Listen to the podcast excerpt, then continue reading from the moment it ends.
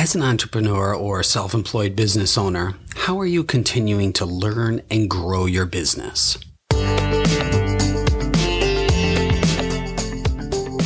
I'm your host and flow state coach, Dr. Josh Smith, and welcome to the High Flow Lifestyle Show, where I take a unique approach to personal growth for entrepreneurs and self employed business owners. These quick little shots will help you consistently lead a high flow lifestyle and live life to the fullest. Swiss psychologist Jean Piaget is responsible for developing much of our modern theories of cognitive development. Back in the 1920s, he was studying children and how they learn, and he came up with two processes at work in cognitive development assimilation and accommodation. He believed that what you currently know has developed slowly over time. We learn and grow through constantly interweaving assimilation and accommodation. Assimilation happens when we modify new information to fit into what we already know. It takes the new information and experiences and adds it to what we already know.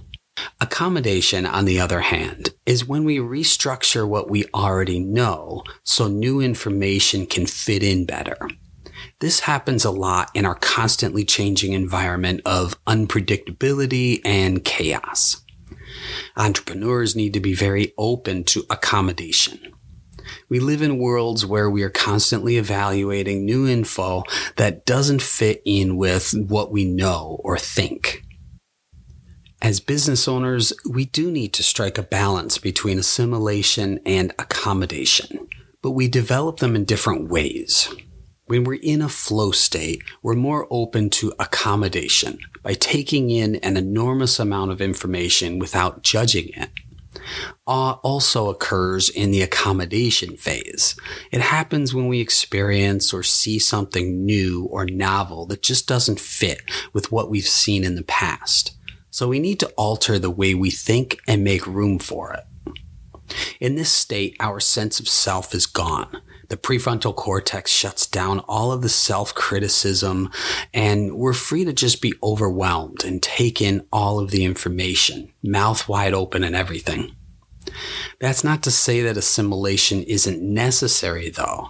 At a later time, we can take the time to analyze and evaluate that new info and fit it into what we already know.